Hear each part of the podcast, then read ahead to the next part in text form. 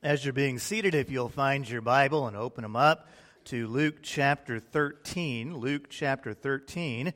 So, this past Monday through Wednesday, I got to spend some time at the seminary campus over in Fort Worth. We were opening a new building there where students will, young men and young women, will prepare their hearts and their minds for ministry, hopefully for decades to come. And there's one thing that I, I believe, I, I think if you or your child or your grandchild is called to full time ministry, if at all possible, uh, you need to prepare yourself, you need to study and go to seminary or something, university, and study formally in the area of theology. After all, uh, you wouldn't let someone do heart surgery on you just because they enjoy television shows about hospitals and they never hit the sides whenever they play that little game Operation. You would want your doctor, your heart surgeon, to do some preparation. The same thing is true when it comes to matters of the heart.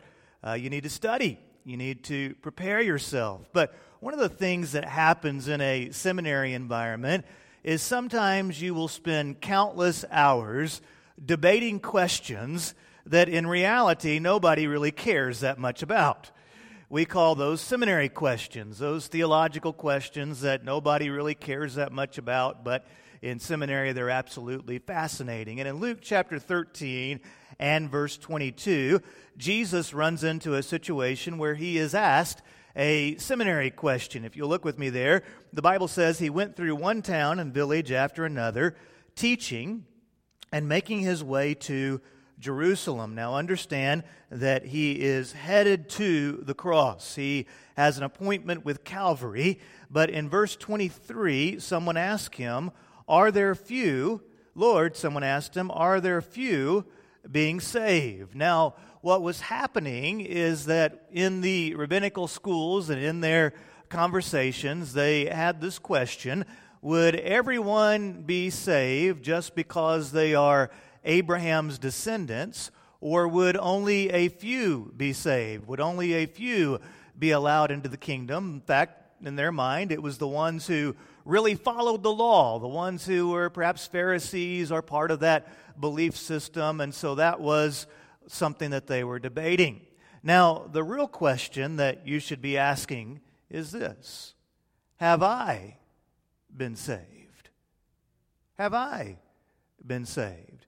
Has there ever been a time in my life where I understood that I personally am a sinner?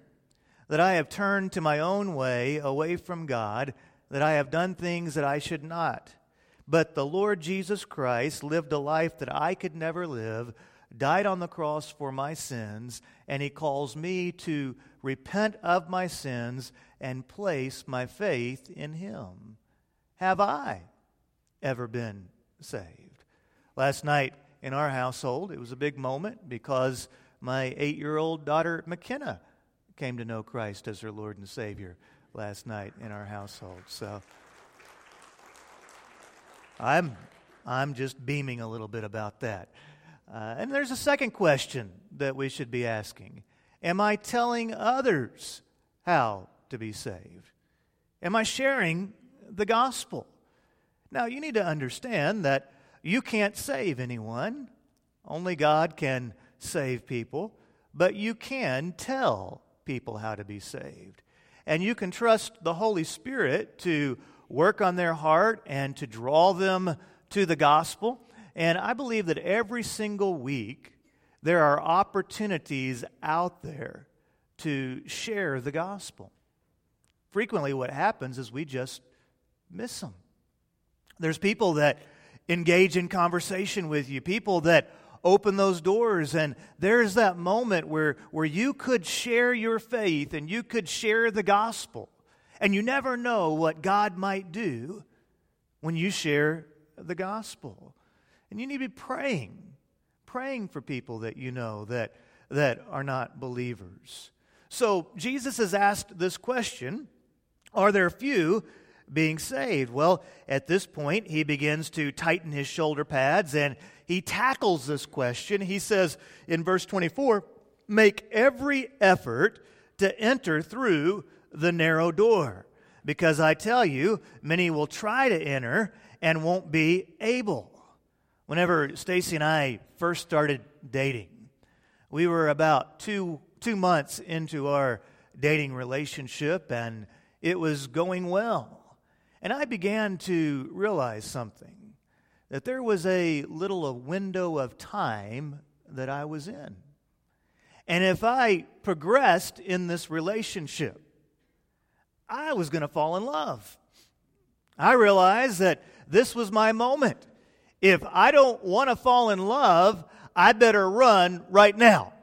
This was my window where I still could go the other direction. And so I, I remember that time well. You say, well, what did you do, Lash? Okay, think about it just a little bit, okay? If you look back in your life, there are often moments where God opens a door. And that's what was happening now in Israel. God had sent Jesus to Israel, born in Bethlehem, spent his ministry there in Israel. The door was open. The Messiah was right there in front of them. Jesus was teaching. This was their moment. This was their opportunity to trust in Him, to believe. But there was a problem. You see, Jesus is a narrow door. Jesus was very specific about how someone can be saved. In John 14, Jesus said, I am the way, the truth, and the life.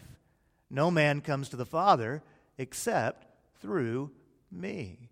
Now, is that narrow? Absolutely. I prefer to use the term precise or specific. You see, if you look at the major religions of the world, there's a couple things that they have in common. Uh, one, they wind up being works based. You have to be good enough. And if you do the right things, then perhaps you will achieve nirvana or you will achieve godhood yourself. But there's always a behavior code that you must follow to have any hope of achieving that.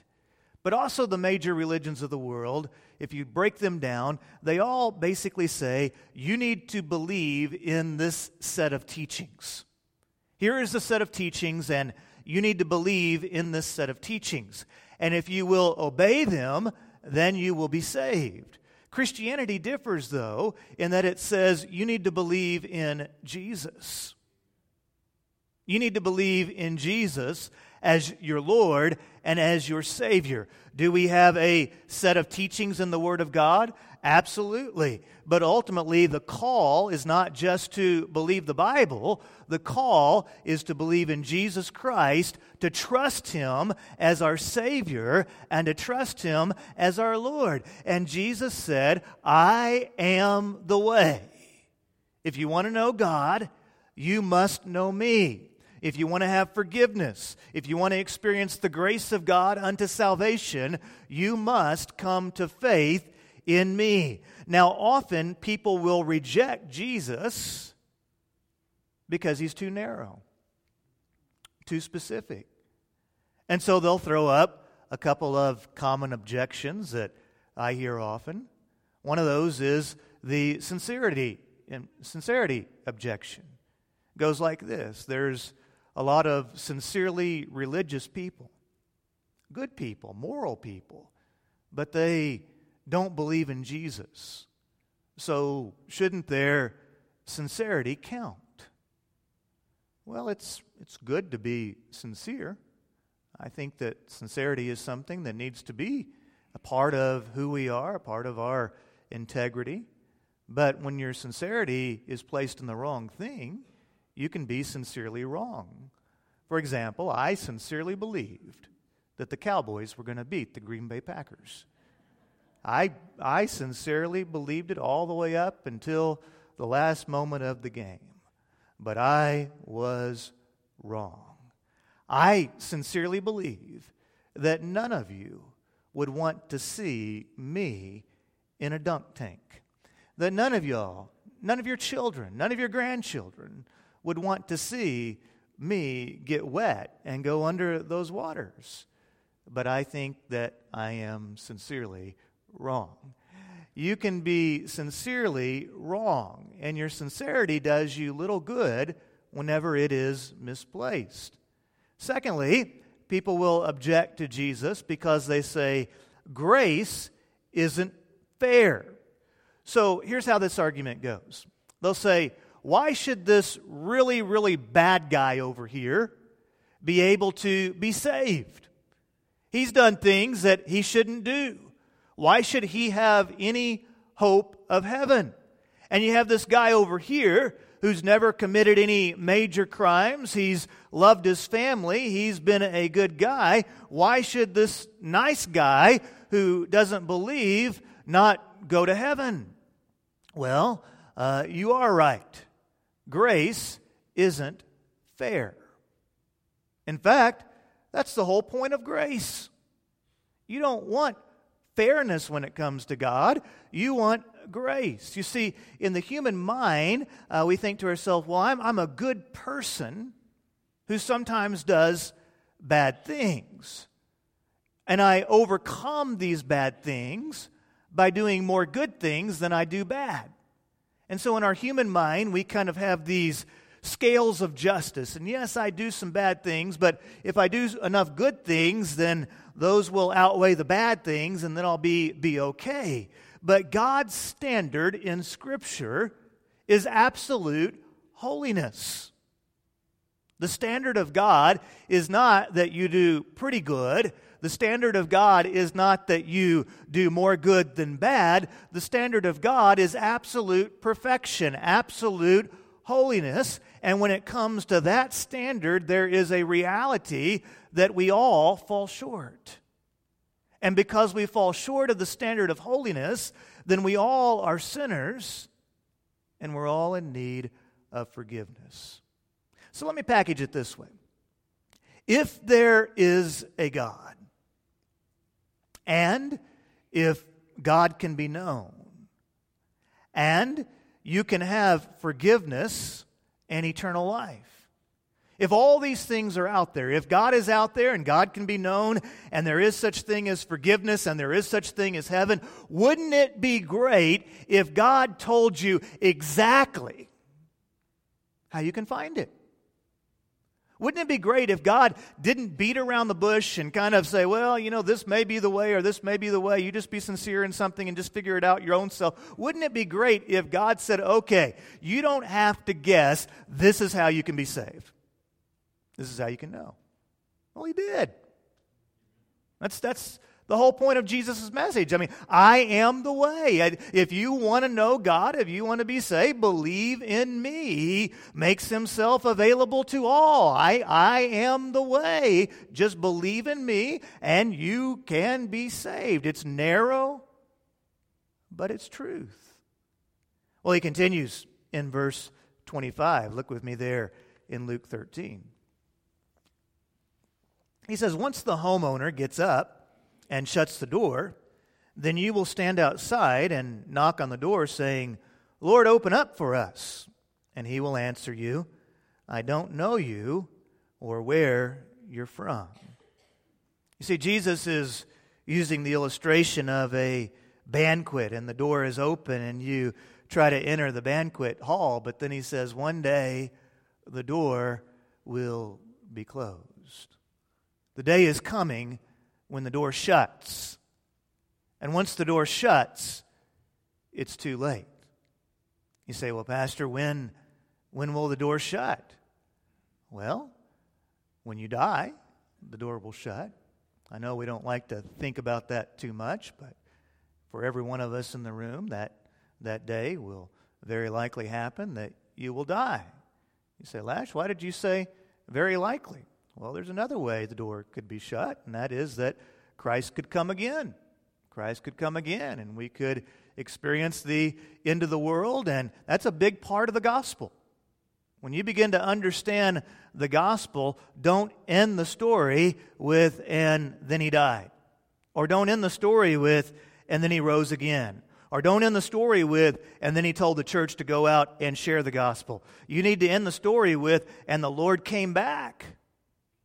And evil was purged from the creation so that we are able to live in perfect harmony with our God for the glory of God. The second coming is a moment when the door shuts. And then there's also a moment that I see, and that is when the heart grows hard. Just an observation over the years.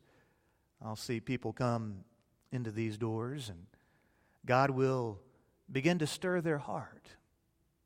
And you can tell that God is at work in their life, and there's a moment where they know that they need to be saved.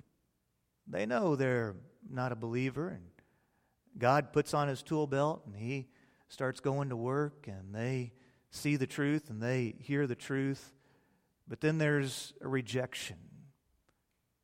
And we've all seen it. You encounter people whose heart has just grown hard. And once the heart grows hard, it almost doesn't matter what you say. They just refuse to believe. They push away. No, I'm not going to hear it. I don't believe. I don't believe in God. I don't believe in that stuff. It's, and it doesn't even seem to penetrate.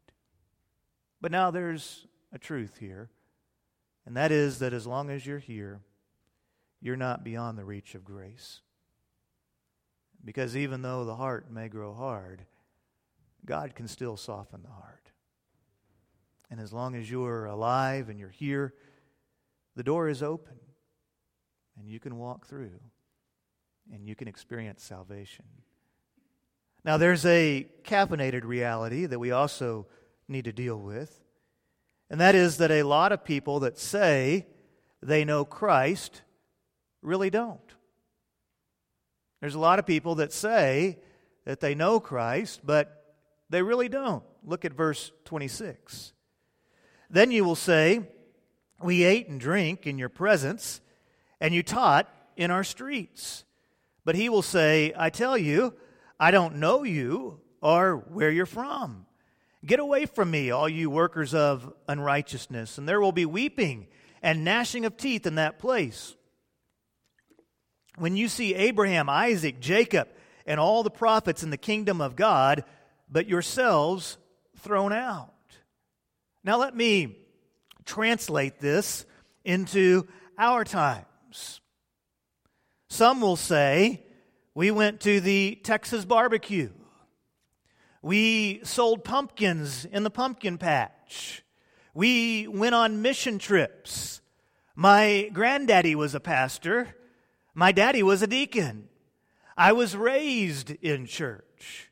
But he will say to you on that day, I don't know you or where you're from.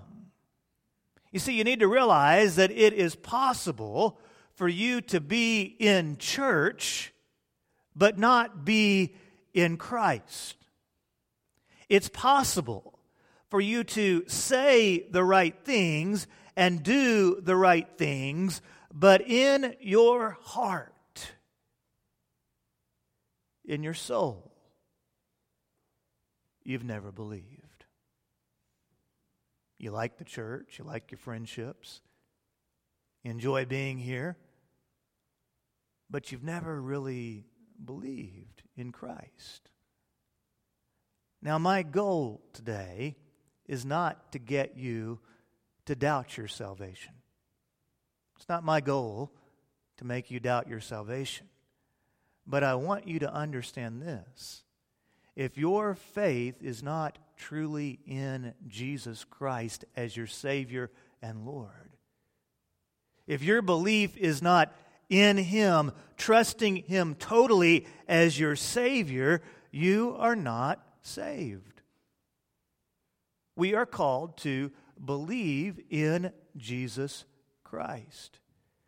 Jesus is your Savior, not your spouse, not your family not your parents and their faith, not your life group, not your church. Salvation is personal. You personally must trust in Christ, turning from your sin, turning to your Savior, placing your faith in Him as Savior and Lord. And so I do have a fear. I have a fear that there may be many who sit in these seats, people that I love dearly, people that I know well. But truth be told, do not know the Savior, have never truly had that moment of salvation. You see, Israel was a bit smug at this point. They thought because they were children of Abraham that they knew the truth and had the truth. Abraham, Jacob, all the patriarchs that are mentioned in the passage, these, this is our family, this is our lineage, and because of that, we have the truth. And we go to synagogue, and so they thought to themselves, we're saved. When the kingdom of God comes, when the Messiah comes, we'll all, all be with them. But the reality was is that many weren't. And sadly, eventually the door shut for many. Jesus goes on to say in verse 29, he says, They will come from the east and west, from the north and south, and recline at the table in the kingdom of God. Note this some are last who will be first, and some are first who will be last.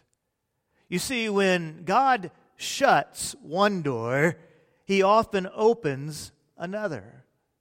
And as you'll see in this passage and then in next week's passage, you see that Jesus' own countrymen rejected him, but God began to do a work. God began to do a work that went beyond Israel, and Gentiles became believers. And Gentiles came from the east and the west, from the north and the south. And these people were far away from God. They hadn't grown up with the truth of the Old Testament. They hadn't grown up going to synagogue. They hadn't grown up believing that they were God's people. They were far away from God, but they believed in Christ. And they reclined at the table in the kingdom of God. They didn't pretend to have all the answers.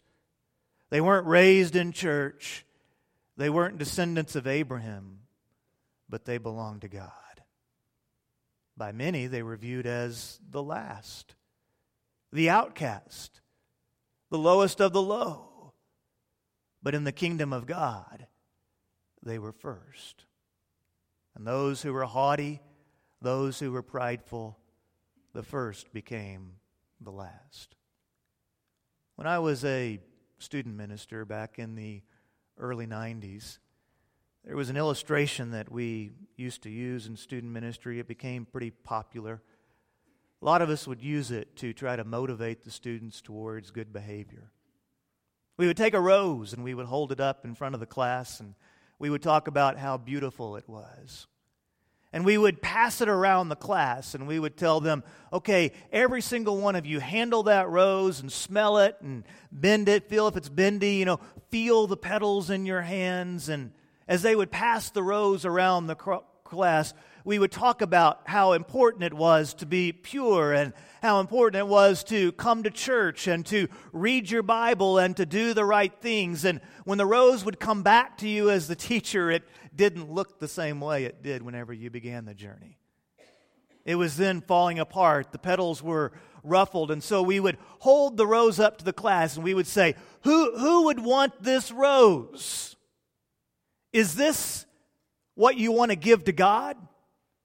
Is this what you want to give to the person that you love the most? Who wants this rose? We thought it was a great illustration because it sounded good. And you know what? It meant well. But there's a reality here that the truth is God wants the rose. You see, we are all messed up. We've all done things that we shouldn't. We have all fallen short of the glory of God. But the point of the gospel is that God wants the rose. Out of his love for you and me, he sent his son to live a life that we could never live, to die on the cross for our sins, to overcome death so that all who believe in him may be saved. God wants the rose. You've messed up. You've done wrong. You have pretended for too long. You've tried to do it your own way. It's not working. And you have the scars to prove it. Jesus says, Come to me. Come to me. All you who are weary and heavy laden, believe in me, and I'll give you rest. Have you ever been saved? Would you be so kind as to bow your heads with me, please? Is this your moment of salvation where you truly trust in Christ as Savior and Lord? If it is right where you are with your head bowed, I want to encourage you to call out to God. There's no magic formula. This is about your heart calling out to God believing in Jesus Christ as your Savior. Right where you are. You may call out to Him and say, Lord, I'm a sinner and I need your forgiveness. This morning in this church, I am trusting in Jesus Christ as my Savior, as my Lord. This is my moment of belief. This is my day of salvation. I want to be saved, Lord. Please forgive me, change me, and grow me. Pray that prayer in the name of Jesus. Heads are still bowed, our eyes are closed, nobody's looking around. I'm not going to embarrass you. I'm not going to call you out, but if this was your moment, would you just raise your hand right where you are? This was your moment of salvation today. Would you just raise your hand? I realize sometimes God goes to work on our heart. So maybe in the coming days, in the coming minutes, we can talk more.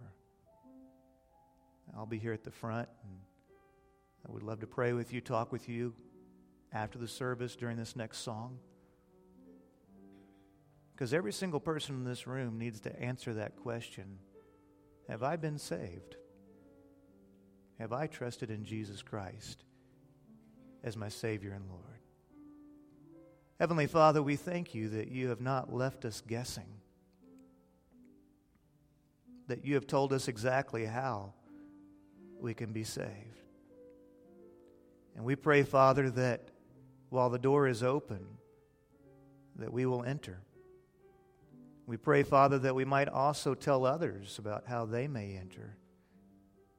And we pray, Father, that you will give us the opportunity of seeing lives changed. May we become addicted to the gospel, addicted to the life change that occurs when the Holy Spirit begins to transform us from the inside out. I thank you, Lord, for your grace. And I thank you that the story of Christianity is a story of your grace coming near so that we can be forgiven for your glory. And I pray, Lord, that we might be a church that not only believes the gospel, but lives out the gospel. May it be very, very evident in each of our lives that we believe. It's in Jesus' name we pray and worship. Amen.